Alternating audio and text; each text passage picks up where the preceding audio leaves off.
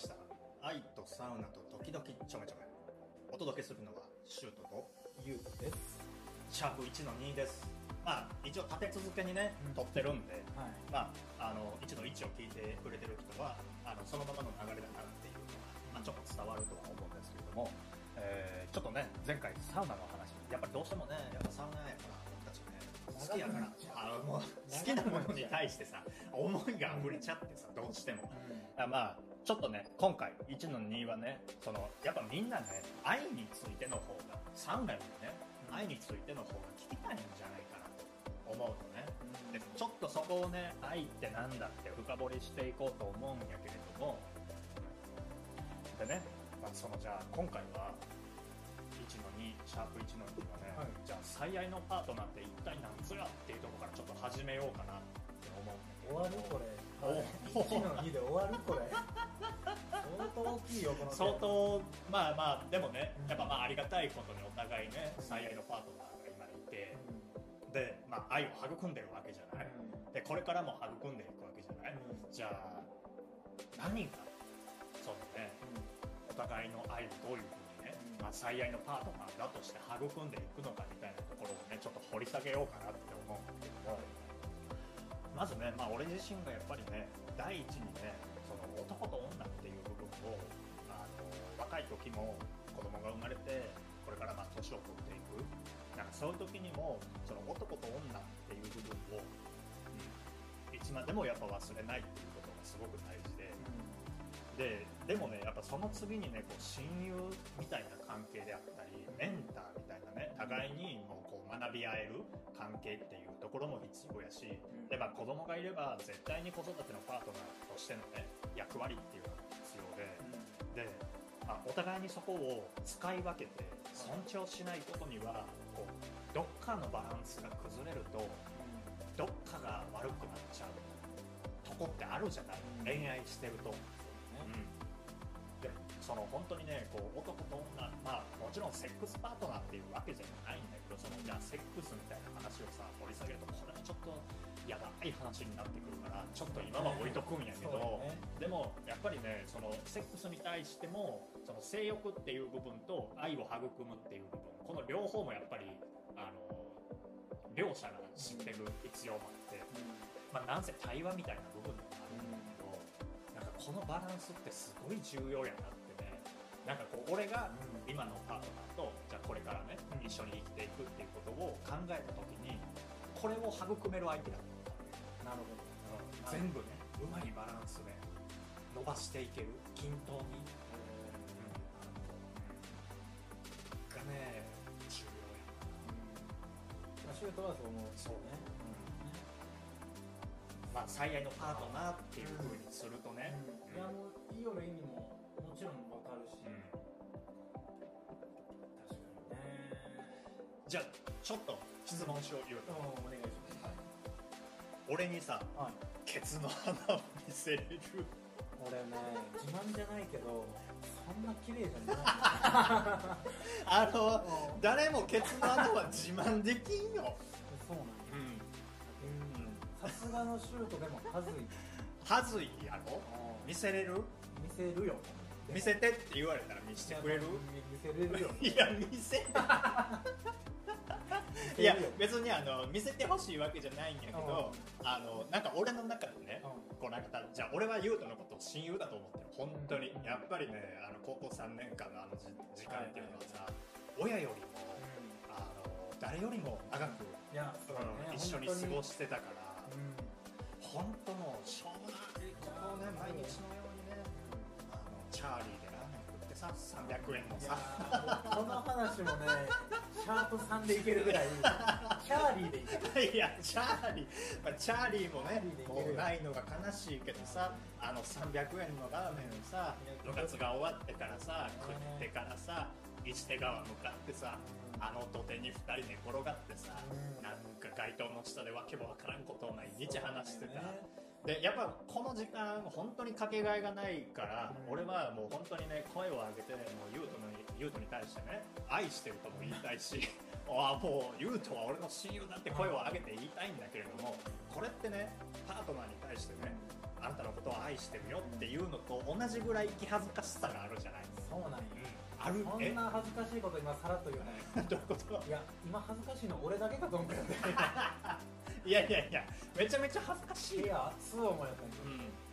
ほどね。めっちゃ恥ずかしいや。恥ずかしいね。そのでもやっぱ俺はさ、そのまあ恋人にももちろん愛してるという時もあるし、だけど優斗に対しても家族に対しても、俺はねやっぱ本当は愛してるって言いたいし、でもやっぱどこか気恥ずかしさがあるじゃな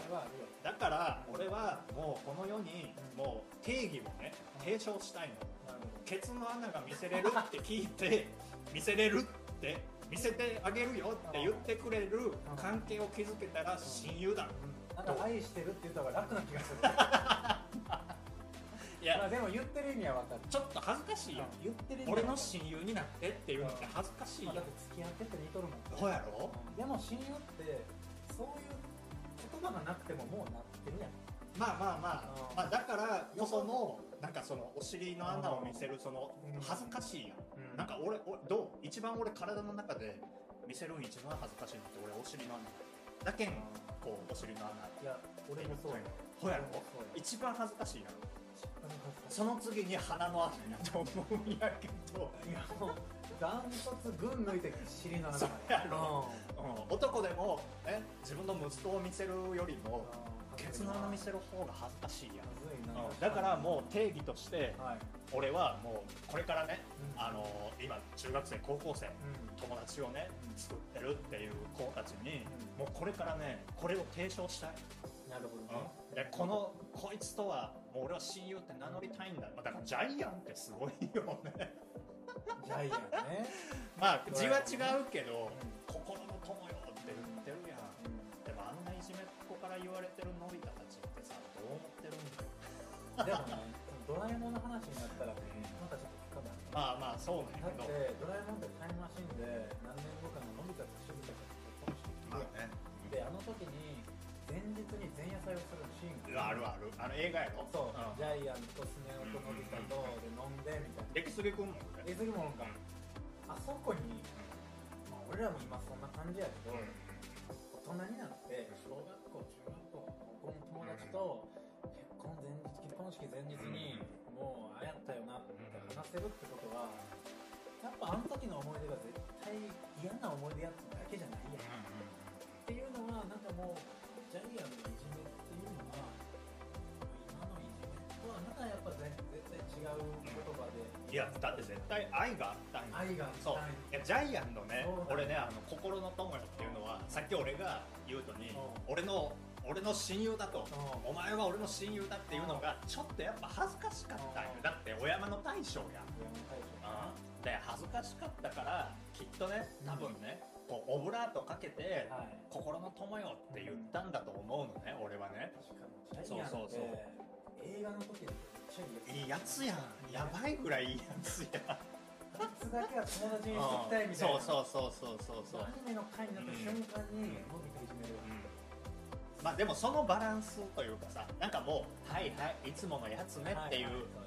いじめられてるというよりもなんていうんやろ、ボケツッコミみたいななんか役割になってるんやろなって、その背景にねアニメ上で描かれない家に帰ってからの多分ね、ハイカットってなった時にのび太スマッシュ殴りすぎたわみたいな。フィクションめっちゃショックなんやけど、なんなら一番ショックかもしれない。何よりもショックかもしれない。俺この後出来すぎくんがあの飲み会におることがすごいねって言いたかったよ。全然話のストーリーとしてはもう誰よりも活躍の場がないのに確かにね、あの場におれる出来すぎくんすごいねって話だったんやけど、それよりもフィクションの方がショックや。いやいやいやえ違うよ、あれカットあるんや。違うみたいな。いやまあもしねバックグラウンドにねっていう話なんやけど、だとしたらね、だってさもうあの空き地のさ土管のところのシーンでジャイアンのあの歌っていうのはすごく最悪じゃない。だけど映画の時にさあいつあれが武器になってんじゃん、助けるためとかっていうところもやっぱりね、のび太とスネ夫と、まあ、ドラえもんののび太静香ちゃんもねやっぱなんかどっか理解してて、やっぱね困った時に助けてくれるあのジャイアンの存在感みたいなところが、そうだからまあ彼もねきっとね愛してるって思ってるんだけど、親友だと思ってるんだけど言えないからのこうシャレを利かした心の友よみたいなねがあるなって俺はすごく思ってね。だから俺も言い換えるとすごく愛してるって直接にもすっごい恥ずかしいから言ってほしいねってあなたはねってこれ2人なんですよあちょっとねっていうね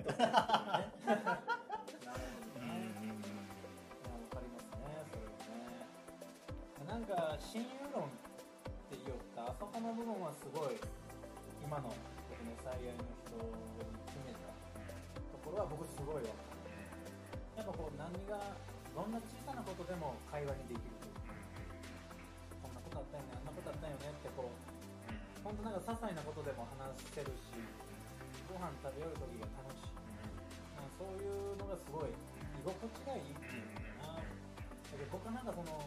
なんかその性的なセックス的なところっていうよりかはそれ以外の部分のなんか調和がすごいあったなっていうのは、まあでももちろん女性からするとねやっぱそういうところももちろん大事だと思うんですけど、そうそこは僕も努力するなと思うんですよね。そうね。でね、まあちょっと全然まあちょっと道筋まあ今日のことだけど、俺今日まあ散髪してきて。でね、いつも行ってるところとちょっと違うところに行ったの。ちょっと予約がだと思ったどうして行くよ どういうことだと思ったっていやなんか髪型がいつもと違うなってああカットの感じそうちょっと予約今日どうしても今日切りたくなっちゃって、でだからちょっと別のところにね、全然行ったことないところに行って、初めて切ってもらったんやけど、でまあ普通に切ってもらってセットしてまあまあいい感じになってるんだよね、でまあ、切り終わってで、まあまあ、街中に切りに行っとったんで、したら仕事終わってから、今日ねここに来るまでに、で髪切りましたで歩いて行ってる道中にその俺がいつも行ってるところの近くを通ったのよ、で十字路に差し掛かった瞬間にね、いつも切ってくれてるマスターとね十字路で鉢合ったの、ほんでねなんか俺浮気現場発見されたような気分になってね、ちょっと2秒ぐらい見つめて会釈してどうももういけんねもう店変えないからねそれはね浮気したんやもう戻れんやろなんかすごくね申し訳ない気持ちになった。なんか俺の愛足りてなかったあの瞬間にちょっと思っちゃったのよ、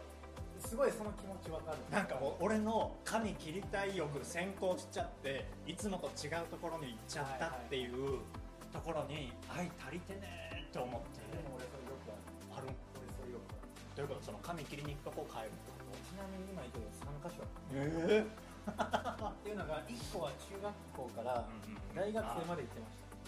たでそこの人が担当の人が寿退社というか、お子さんが生まれてで県外にちょっと旦那さんが出張で行くけんって言ってその人の右腕の人に変わったわけ、でその右腕の人が独立するってなったけん、その後の店舗に行きだしたその時点で2店舗確かになで3店舗目は、ちょうどこの移動しますの間に柊と同じ現象になってもう今日行きたいけどみたいな時に近所のとこ行ったんです。それがまあそこに知り合いの人の紹介です、これがまたね知り合いの紹介だけややこしかった。なるほどな。やめるにやめれん、っていうねちょっとなんかね浮気してるかなるよねなんかね。この前もう本当新しくできたお店出したっていうのに通うやんか、だから本当そこだけになっとったところに会社の先輩がちょっと美容室行きたいんやけどみたいな話になった時に来ないよねって見せてくれたとこが、俺がそこの新しくできるまでの間に行きよったところと全く同じとこだってで上司が言うもんやから僕も行ってましたって口滑らして言ってしまったんや、そしたら一緒に行こうってなって3年ぶりにそのマスターに会ったんやけどもう話もできないまあそうやわな一回離れちゃってるもん。そうしかもだって中学生の時からってことやろ。行きよってで今その分裂してからの間やけど行きよったんは大学時代やけどもう社会人になってそうか大学卒業してっていうね一番このまだ邪気のない就職どこになったとかそんな話をしよって仕事してほにゃららの年ぶりなんですって言ったわけやもうこの空間何みたいないろいろあるやん。多分確かになんか築き上げてきたものをなんかちょっと壊しちゃった感あるよね。オーナーさんからしてもこの期間の話どれから聞けばいいみたいな。でも俺も気まずーってなっとったんよ本当に。シュートのその1日目っていうのはまだ全然取り返してきて、いやでもさ、うん、まさか10字路で8合うと思う。俺の中では10秒ぐらい止まったなんか本当にスローモーションだった。気持ちは分かるわ、気持ちは分かる、あれっていうな、なんかね、まあね、さっき車で言うともらいましたね、うん、なんかやっぱりでもそのどこかでやっぱりなんかね掛け違いがねあっちゃうやないというね。別に当の本人はそんな難しいというか、うん、その重たい問題じゃないことでもやっぱり相手からするとすごく重たく感じる、うん、でそれは俺が今日さ、うん、散髪屋のマスターに感じたくらいのこの俺が愛足りんなってなったことってさ、じゃあもしさ最愛のパートナーとのことでさ、うん、そうなってしまったらさ3日は寝れんぜ。間違いないね、うん、なんか何がいかんかったんやろうなとか、何で悲しましてしまったんやろうなとか、うん、でともそれがなんかこう自分自身のなんかこうもっと伝えたいことはこうあるんだけどってなんかこう理解してくれないかなとかさ、だけどなんかこう心の中でどっかこう理解してくれるのを期待している自分がいるっていうのもちょっとややこしくて、それも結局だから親友宣言できないのと一緒だと思うんだよね。明確に言語化できないっていう、うん、ところにもなんかちょっとつながってくるのかなと思うんよね。だからなんかこう2人の中でなんかこう決めとくっていうのもありなのかなと思うんだね。だからそのこういう時に愛を感じる、愛を感じたらグッとその今あなたからの愛情をすごく感じたって言ったら親指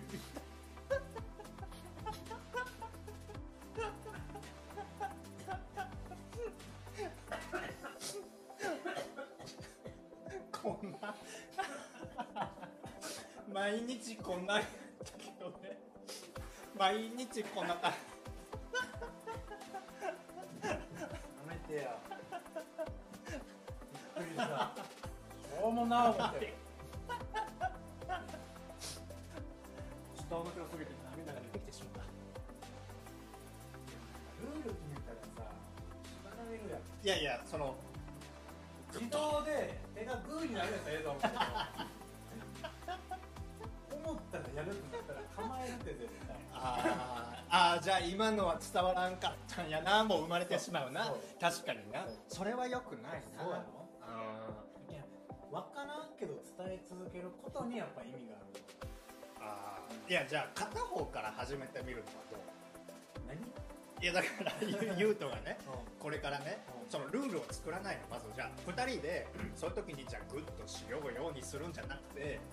ゆうとから俺もそうだけど、相手には言わない状態で愛情を感じたり嬉しくなったら人知れずくバカじゃないけど気づくなんか感じてるなってなる絶対バレるからバレるから何してんのってなるか、何それってなる。確かにな、でもなんかそういうのちょっとあっても面白いんじゃないかなとは思う。その2人だけのサインみたいなゲームでありそうやけどね。あなんか、うん、うまくできたらこうなりますね、うん、まあその喜びを伝える方法とかまあなんていうんだろうな、なんかこう2人の中のサインみたい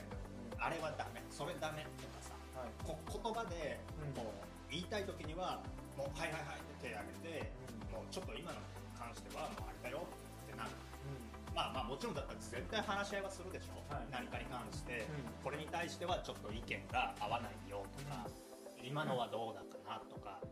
まあ俺はごめん俺がすごく話すの、うん、うんうんうん、すごくね、うん、そういうことに関して話すからなんかそういう時のサインがあってもいいよねっていうところ、だからまあもうだからつながるのよ、その親友論を結論なっていうところがあった方が、まあ、ちょっと意外と楽なんじゃないかなっていうね。でやっぱ友達関係ちょっと悶々としてるよっていう、本当は伝えたいんだけど伝えれない思いがあったりするっていう人がもしこの中にいるんだったら、じゃあこのラジオをね、聞いてて、じゃあ彼親友になりたい人がいる人、相手がいたとしてね、ででも本当は親友って言えないんだって、親友になってほしいんだけど親友になってとは言えないんだっていう人がいるならば、この今ねこのラジオの向こうにいるならば、まず相手に何も言わずに相手に向かってね、おはようございます、おはよう、ちょっと何々さん、俺にねケツの穴見せれる、第一声だよ、捕まるいやいやいや、でも親友っていう表現をしたら相手に言ってるわけだから捕まりはしないで、多分相手はびっくりはするよ、何々急になんか言い出したよ、なんだなんだってなるけど、ケツの穴見せれるって聞いてね、見せれるよって言ってくれたら、ぜひこの番組を彼にも聞いてもらうというね。なるほどね。いや実はねって、その親友になるためのツールとしてね、いや実はね私が聞いてる、僕が聞いてる番組でね、その親友って言えない、でもなってほしいと思っててねとかさ、っていう入り口だとさ、親友作るのちょっと敷居低くなると思う。確かに。でも俺らが親友って思いやってるけど、そういう話してんの？どういうこと？そういう話、親友になりましょうってなったわけじゃないよ。だってなんかそこはさうまくこう育めたわけじゃない。あ、でもなんか多分だ、そのまあ高校時代、中学校時代とか子供の時はいいかもしれんけど、大人になると親友って作れんやん。確かに。だからその大人になった時にも、その親友を作るためのなんかツールとして、そういうことね。そう、シャープ1の2親友論が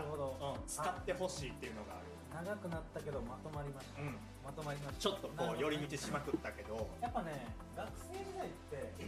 確かに作りやすいかもね。だってまあ損得感情ないもん。確かに。だけど大人になればなるほどさ、邪気が増えるじゃん。間違いない。今めちゃくちゃ腑に落ちた。そうや、大人で無邪気なやついないじゃない。なんか大人で無邪気なやつ見るとちょっとやべえなって思うじゃん。確か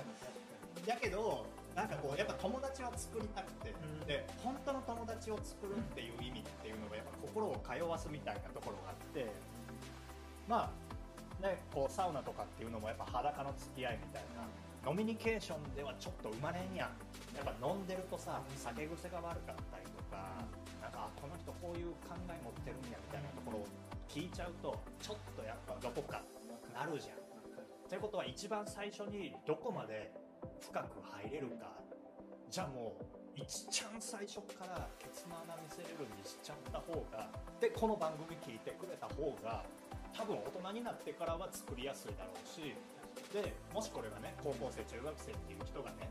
っていう子たちがこれからのね子たちが聞いてるんだったら、なんかそれを、ね、一つの定義として俺はここに宣言したい。付け加えるならば、裸でサウナに入れる2人きりのやつ、2人きりで入れる友達って本当に貴重やった。俺も今こう話しながら、じゃあ裸になって、まあケツの穴見せるは置いといてよ、裸になって2人きりでサウナで話ができる友達って何人おるやろって考えて、そんなおらんもん。そうやろ。サウナ、いやそうだからフィンランドのことわざにもね、人はね生まれながらに平等だが、サウナの中はもっとこう平等だっていう、その地位も何も関係ないよっていう、フィンランド金言があるんだけど、金言があるんだけどぐらいにね、やっぱりあそこの空間っていうのは、日本でいう茶室みたいなところもあるから、なんかそういうところに一緒に入れる相手みたいなところも必要やと。まあそうか、じゃあまあケツの穴見せる前にサウナ行ってこいっていう。そうやね。いや2人きりで行けるかって。ああそう、いやそうやな。だって行った時に俺多分間が持たんかった。そう、間が持たん。気使う、なんか話さないかなとか。じゃなくてにあこの人親友やわって思うところがあって、2人っきりでもしんどくない。でもまあなんかその空気感って難しいや、だって相手どう思っとるんかなとかもすごく難しくて、そこまで考えんでいいっていうのが俺今の最愛のパートナーになるからなるほどな、そこが一番でかい。やっぱその気になる可愛いちょっと好きかもっておる時も、人によっては花散歩とかなんかこう静かな時間がストレスやったりするけど、なんかそれが気にならんって言ったらちょっと相手に申し訳ないけど、でも本当何もしてない時間も愛おしいじゃないですか。それがなんか親友論と最愛のパートナーのなんか両方につながる。俺はこれがなんか本当に感じる。2人っきりで俺の友達って本当に好きなの。じゃあちょっとここら辺でまとめるとすると、じゃあその最愛のパートナー親友論っていうところは密室に2人で入れるかどうかかな。そうやね、それが一番いいかもしれない。丸1日何にもない密室に閉じ込められて1日後には出れる。そこで何にもせんでも間が持つ相手ちょっとスケールでかな大げさに言ったらね、一緒にこうサウナに行ったり、まあ温泉、あそうね、あそうそう、それもそうやな。車っていうね、まあまあじゃあ車がないね、中学生高校生だったらサウナ行ってもいいし、まあカラオケとかもそうなのかもしれないね。なんかそういう時にカラオケボックスの中でケツミしてもいいし、まあまあなんかこうね、なんかそういうのをこうフラットにできる、言語ができる相手っていうのをね。じゃあ親友最愛のパートナーっていうところで、じゃあ1の2、ちょっと今日はここら辺で終わりましょうか。長くなりましたから。長くなりましたけどね、でもまあすごく大事なことな気がするね、これもね。確かに、じゃあね、ちょっとね、ここでちょっと来週ね、何を話すかみたいなところね、なるほど、次回予告ね、次回予告入れとこうかなと思うんやけど、相手のとこどこまで理解してますか。これねの問題も結構ね、一方通行になりがちなよね。そうっていうのを来週ちょっと深掘っていこうかなっていうところで今日は終わりたいと思います。ぜひまた来週。